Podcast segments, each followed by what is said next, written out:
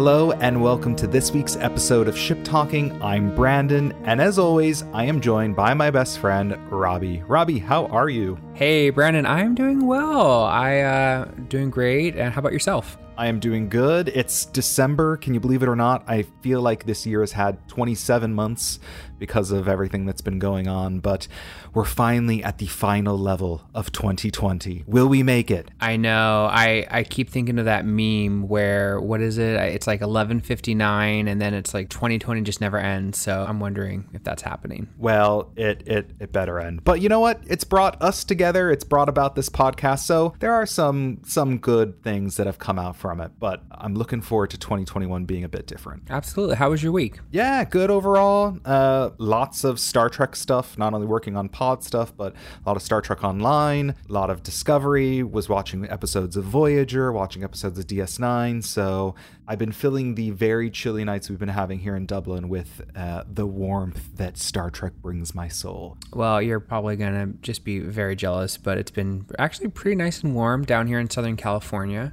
for me. Um, and uh, this last week, I spent a lot of time with our with Sharky, and it was kind of funny because I was thinking about what Mike said last week about how funny people always wear yellow, and I found this Christmas tinsel that was yellow colored. And i thought i'm gonna you know sharky's funny. So i actually dressed sharky up in this yellow golden tinsel and did a little photo shoot. And i think we might have to get that uploaded for everybody to see. And it turned out really wonderful. And he uh he definitely was um the, the jury is out on how much he liked it, but definitely was a lot of fun. Well, hashtag Sharky the Trekkie. We got to get him out uh, in some Star Trek attire. We're gonna have to. Well, you know what? I've got a few ideas of how we can uh, include some Star Trek elements into that photo shoot. So send it over. We'll get it out on our Twitter. Uh, but yeah. On this week's episode, we're going to spend some time in the shipyards with the legendary Mark Rademaker. He created the USS Aventine, which is a Vesta class ship that was commanded by none other than Ezri Dax in the Star Trek Destiny novel series. You do love Dax, so that's going to be fun. We're also going to be joined by special guest host James Lee, who is probably the biggest Vesta fan on this planet. Him and I used to work on a Trek podcast that I started 10 years ago, and it's actually still going today under a new crew. Big shout out to the fine crew over at Priority One. Our chat with the gents will be 14 minutes long, and we'll release the expanded chat that's around 50 minutes on our Patreon for exclusive listening by our amazing patrons who support us each month. And then after the chat with our lovely gents, we'll report back on the training plans you've all shared for this week's All Hands on Deck drill and announce our special guest for the next episode. We've got a great show ahead of us, so Helm, give me warp in the factor of five, six, seven, eight, and move us into this week's Community Q segment. Execute. Uh, Brandon, we might need to work on your uh, warp command.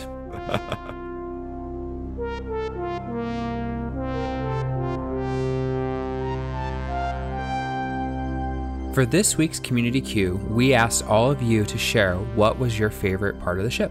This one was actually really great because we got so many unique answers. There were things that I forgot were parts of ships based on submissions that came in. That said, there was one that was most submitted, and it was the nacelles. You know what, Brandon? No shock and no surprise here. I think that the nacelles are one of the most defining components of Star Trek spaceships. Now we know that there is a lot of in science fiction. There is many different types mm-hmm. of starships, and they all have a different type of propulsion and a different way of maneuvering. And I do think that Star Trek has always done a great job of beautifully, artfully, and technically making the nacelles such a component of the character and the design of the ship. So I completely agree with the community on this. Absolutely. I love an ample nacelle.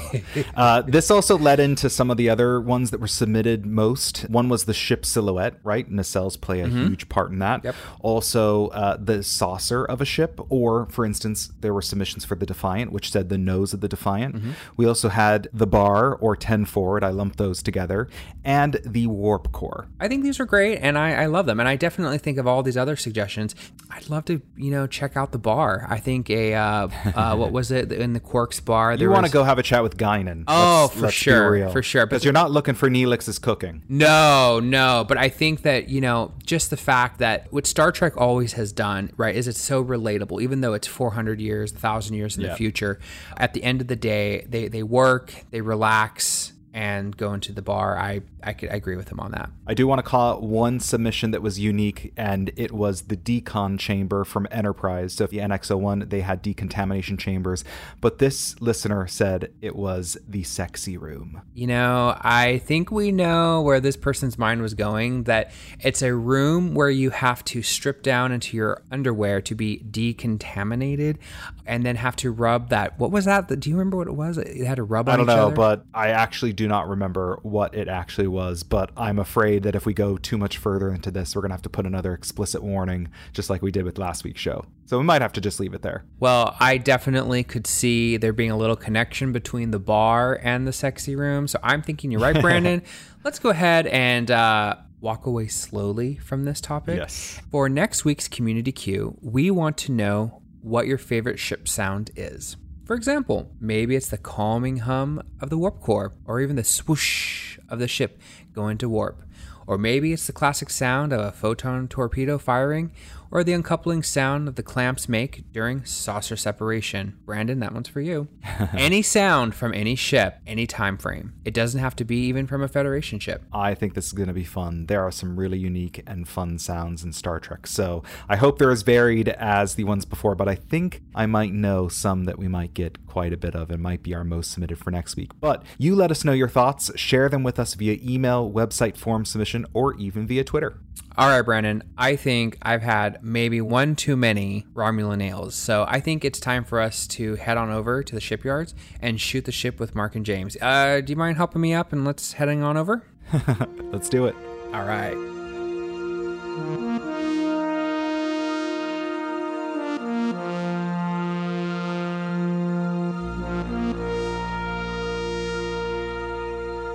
I think it was 2008. Um, the books were already out. I think the first three even. Um, I think it was Trek BBS, the the website, and th- there was a post going on about uh, how the Aventine could have looked. I think it was Keith. I'm gonna butcher his name. DeCandido. Okay. Yeah, yeah, yeah, yeah. So I think he was the first one to mention the class or the, the, the ship itself, but there was no design yet, and there was a topic on the BBS forum about how it could look, and I think the editor of the books at that moment posted my uh, spirit class. And and he posted that and i told him i could design your aventine or Vesta and i think i sent him a pm and he agreed. And then i had to go to work and, and i had a year. Um, that was 2008 we thought it was a good idea to put it on the 2010 calendar i think. Was that where it's made its debut? Was actually in the Ships of the Line calendar in 2010? Yeah i think it was 2010 Mm. The main problem I had was time. I think they skipped it ahead one year. So instead of one year, I had three months from start to finish. Right. And I'm very slow if it comes to modeling and detailing. And back in the day, in 2008, my system was not up to specs. So it was uh, difficult to do it. Uh, and in three months. Well, I have to say though that the finished product, especially with the Aventine, when you look at that ship, you could see like it's designed to accommodate multiple species, different functions. It puts the readers inside of probably what your brain, what you were thinking to try to get done. Yeah, I did make a list for the uh, the features that it had to contain, and and it's a quite extensive PDF file uh, that I'm looking at right now. it has about five pages of specs. Wow. And every exterior detail, so uh, everything on the outside is is, is listed, uh, so that I could uh, implement it Mhm. uh, instead of making up the details uh, that I think, oh, this is nice. Like Star Wars, it's always greebling uh, without the function being known. So uh, most of the parts that you see on the outside have an actual function within the Star Trek universe. outside, not so much, but And James, yeah, I know from back in the day, you and I talking about Vesta. Anytime that the ship class was mentioned or the Aventine was mentioned, it was like I've never seen a human have. Su- yeah, exactly. I, I that still haunts me first, but uh, I also have never forgot it because anytime the Vesta came up, it was just like giving a child a piece of candy. Like that's how happy and excited you got when you would hear the name Vesta. I was I was uh, very quiet here in the last few minutes with purpose, even though I wanted to scream a bunch of things. But um, it's because I didn't want to interrupt Mark because when you hear the creator talking about, you want like every word, every insight into that ship and its design and its inspirations and and the thought process on how why it was built. Yeah. I'm a huge fan of the Sovereign, you know, that John Eve made, and I actually have a really nice model of the Sovereign in my room signed by John Eaves. oh, and right next to it, I have my Eaglemoss Vesta, which I would love to get signed by Mark. but I mean, those two ships to me are two of the most beautiful ships ever made in Star Trek. And it really has something to do with taking all the function and utility, as Mark was saying, everything has a purpose, everything's there that needs to be there mm-hmm. but it doesn't have that workhorse look at the same time right? Like mm-hmm. a lot of the older ships have a very workhorse look you know very standard round saucer neck. It's just kind of like these are the pieces that need to be there. We've put them together. We've made them kind of pretty. But mark's design and john's design for both the sovereign and this took all of that utility, all that function, and made it sexy. I mean, they made her long, sleek, great lines. Um, you know, even the armor pattern and the colors that Mark chose here are fantastic. You know, yeah. it's just everything is so well thought out and useful, but at the same time, sleek and beautiful. She is absolutely gorgeous. And in our community Q this week, we asked fans what their favorite parts of ships was, and the silhouette was submitted very mm-hmm. often. And the silhouette of the Vesta, exactly what you said, very sleek and elegant, and actually almost reminds me of a great white shark. Yeah, it's it's funny that you were gonna say that because what I was gonna say is I've always thought of it as some type of uh, aquatic silhouette, maybe you know an orca or a great white or something that's sleek yet dangerous and just mm-hmm. really sharp like that. Um, but yeah, that's that's a, that's a great point. When you look at the design of the Vesta class and you notice this design that is specifically more streamlined and aerodynamic, and it being retrofitted, or I'm sorry, being outfitted with slipstream technology, it took the Federation to the next level with their ships. And I think that how you did that was great, and it made a huge impact for future ships that had that technology. Well, I basically I watched all the Voyager episodes that had something to do with quantum slipstream. Oh, right. I made notes about what they were saying, what went wrong, um, hair fractions, that that kind yeah. of stuff, and then I decided if it's a sort of aerodynamic problem uh, within the slipstream, then we probably have to stretch the ship, um, make it more shark-like, mm-hmm. like something that that goes really well through water. Um, probably a week or two weeks after I made the final render, I just hated it. really? Really? Yeah, yeah, oh, yeah, wow. yeah. and, and, and I went even so far that I made a second version that shows up every now and then. But uh, the David Mack, the writer, said no. You just have to keep the, the original one. It's it's fine. so the Mark II is beautiful, by the way. I've seen it, and I have a few pictures I've captured online, but it's also beautiful. and I'm I'm guessing that the Vesta, with having its a multi-dimensional wave function Hmm. analysis yeah. module.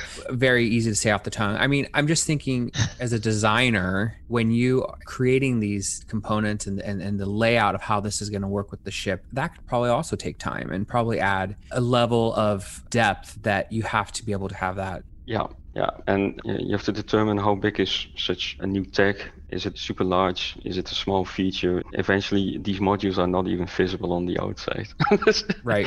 So, um, I've got the other ones. Um, I, I, forgot how they are called, and I never, um, and I'm apologizing for that, but I never make enough renders of my ships. It's the final one for the calendar, and then a few more uh, because they need something for the covers and and that's it. And i'm trying to um, fix that.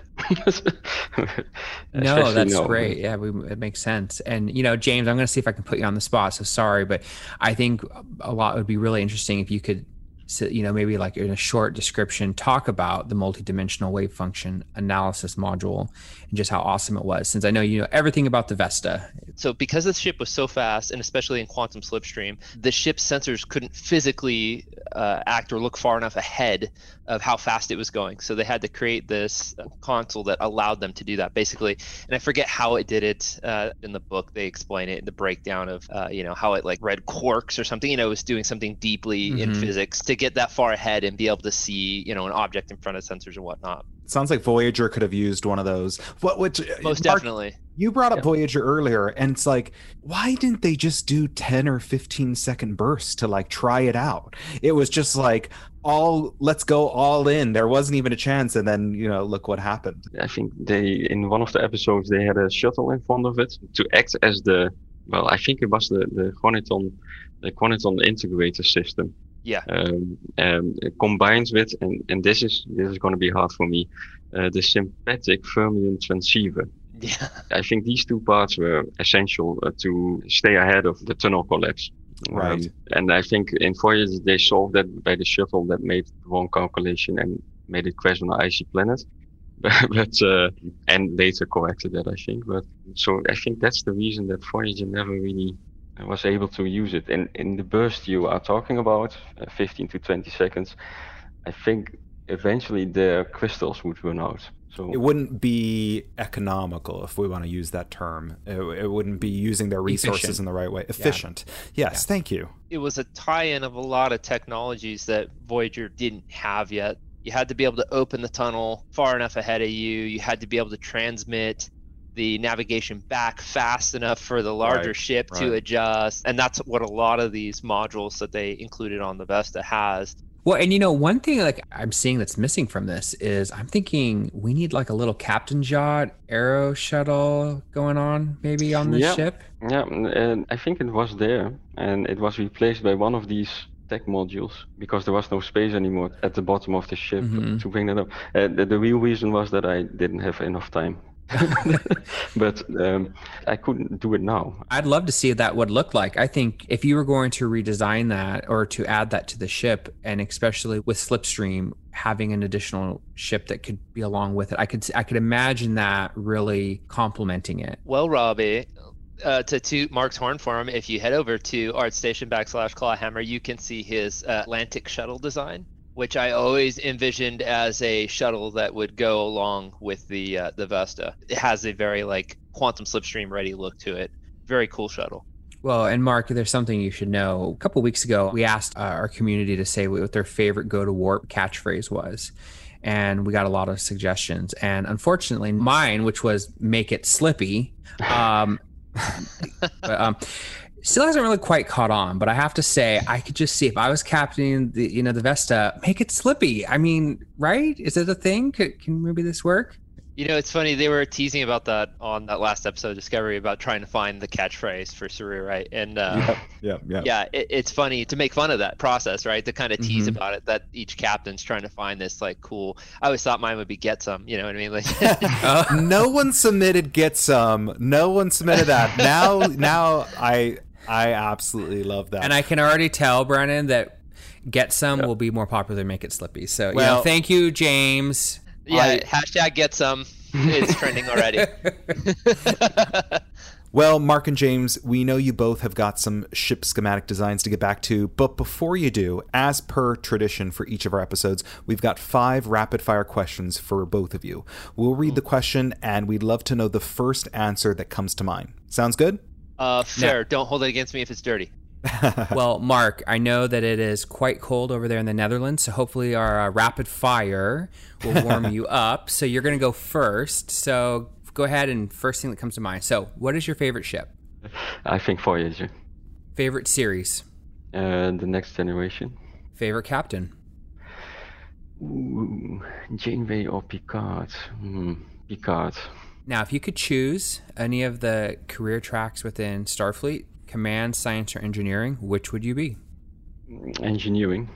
So, we're going to have a little dilemma question here. So, in the next generation episode, I, Borg, Captain Picard may have spared the Borg from extinction by not uploading the virus program into who we now know as Hugh and returning him to the collective. Because of this decision, the Borg continued to reign terror of course, this led to potentially trillions of people dying. And do you think Picard made the right call in saving this one? Um, no, but he couldn't know beforehand because if we follow the books, and this is a spoiler perhaps, the Borg were created by humans. Um, but I probably would have sent the virus. Just send it. All right, James, your turn. Favorite ship? Do we even have to ask this question?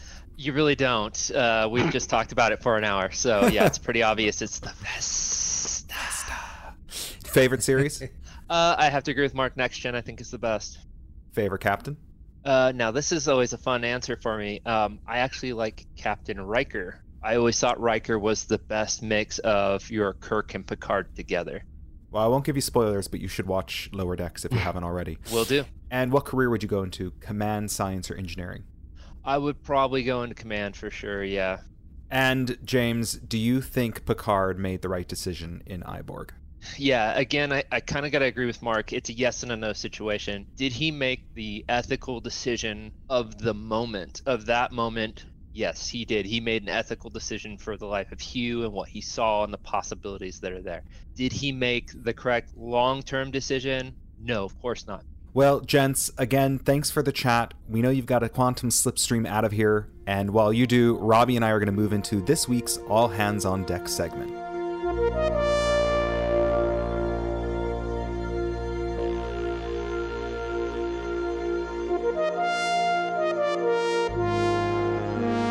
For this week's drill, community members were given access to three ships the Reman Scimitar, the Vulcan D'Kyr, and the Cardassian Galor. Using only those three ships and using all three ships, they had to decide which they would joyride, which to command, and which they would self destruct, of course, which is my favorite.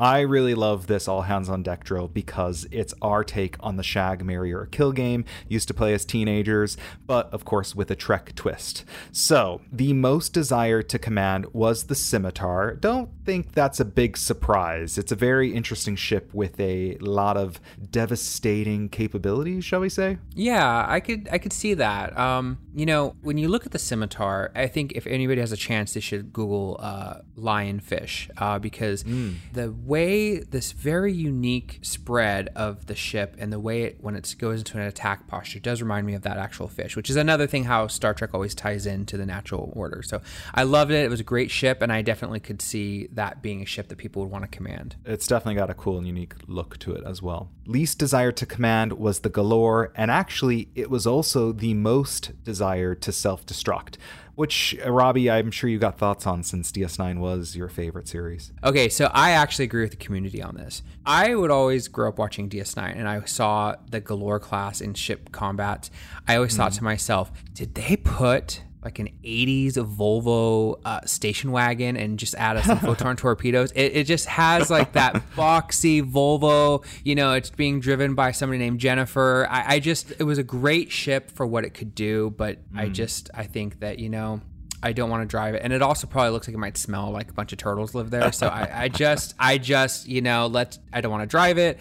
I don't want to command it. Let's blow it up and a lot of them did get blown up. Yeah, it's uniquely Cardassian, but I'm also in the same boat. It would probably be my most desired to self destruct if we were choosing between those three ships. Now, mm-hmm. if you put the Galor mixed in with maybe two other ships, I might have a different, but mm-hmm. we had these three ships, so we had to go with it. In terms of most desired to joyride, it was actually pretty evenly split between all three, though those that said they wanted to command the scimitar said they were more likely to destroy the D'Kyr. Now, maybe that's because they'd be joyriding in the Galor. So, if they're destroying the D'Kyr, maybe that's because they are more interested in those heavy firepower ships and the D'Kyr is more sciency? You know, what's interesting though is we're also kind of talking about different time periods, right? So True. the D'Kyr was being used, I want to say, at least 100 years before the time frame of when the Scimitar and when the Galor were being used. Now, let's just make all things equal, and let's just say that they were all technology along the mm-hmm. same footing. So actually, okay. the D'Kyr was a quite formidable um, spaceship. It actually was classified as a cruiser, and in its era, it was able to take on, um, I believe, a, even an Andorian cruiser. That's true. It was much more powerful than the Enterprise at the time, and I think that it was just a really powerful ship. This would be the ship that I would want to take out for a joyride because it was noted for being one of the fastest, most, like you said, Brandon, like scientifically minded ships. It also had this rotating nacelle that when it's in cool. use yeah, it's really cool. But then when it's not in use, it goes to this horizontal position where it slides in and it actually has such a cool look to it. You know me, I love a ship gimmick. And to round out this drill, the least mention for self destruct was actually the scimitar, which makes sense because everyone else said they wanted to either joyride it or command it. You know, Brandon, I have to say, I really enjoyed this all hands on deck drill because yeah. it was really nice to see all these different non Federation ships that allowed us to kind of see ship design from a different perspective. And these are actually mm-hmm. really powerful ships that had a huge impact in their respective timelines and with their respective cultures. So I really encourage everybody, if you're not too familiar with these three ships, go ahead and Google them, look them up, and um, let us know, you know, what you think. Absolutely. And if you want to participate in the weekly drills, we announce them on our Twitter towards the end of each week. So do keep an eye out. Well, this week's episode flew by faster than the Aventine speed and slipstream. Brandon, I think we're going to have to try to say that three times fast. Yeah. But before we share all of our plugs and head out, we want to announce next week's guests. That's right. It's another doubleheader of Trek legends on next week's show who make ship happen. We're going to be welcoming legendary ship designers and digital modelers Tobias Richter and Donnie Versiga.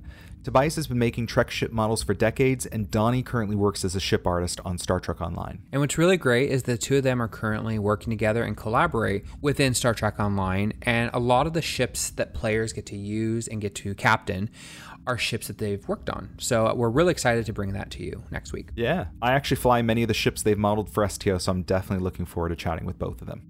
Don't forget, hailing frequencies are always open. Head to shiptalkingpod.com to transmit a message, and while you're there, check out our merch. If you do get something and wear our logo out and about, do take a photo of you wearing it and send it to us, and we want to make sure to share that out with the community. Also, do check out the link at the top of our page to our Patreon to view the special benefits that we're providing to patrons, including expanded chats with all of our guests. Now, I can't guarantee that our merchandise will prevent you from having to go into the decon chamber. However, we still would love to see you out wearing it. You can also send yes, us please. an email to hello at shiptalkingpod.com. We want all your feedback and comments in addition to entries for every week's community Q.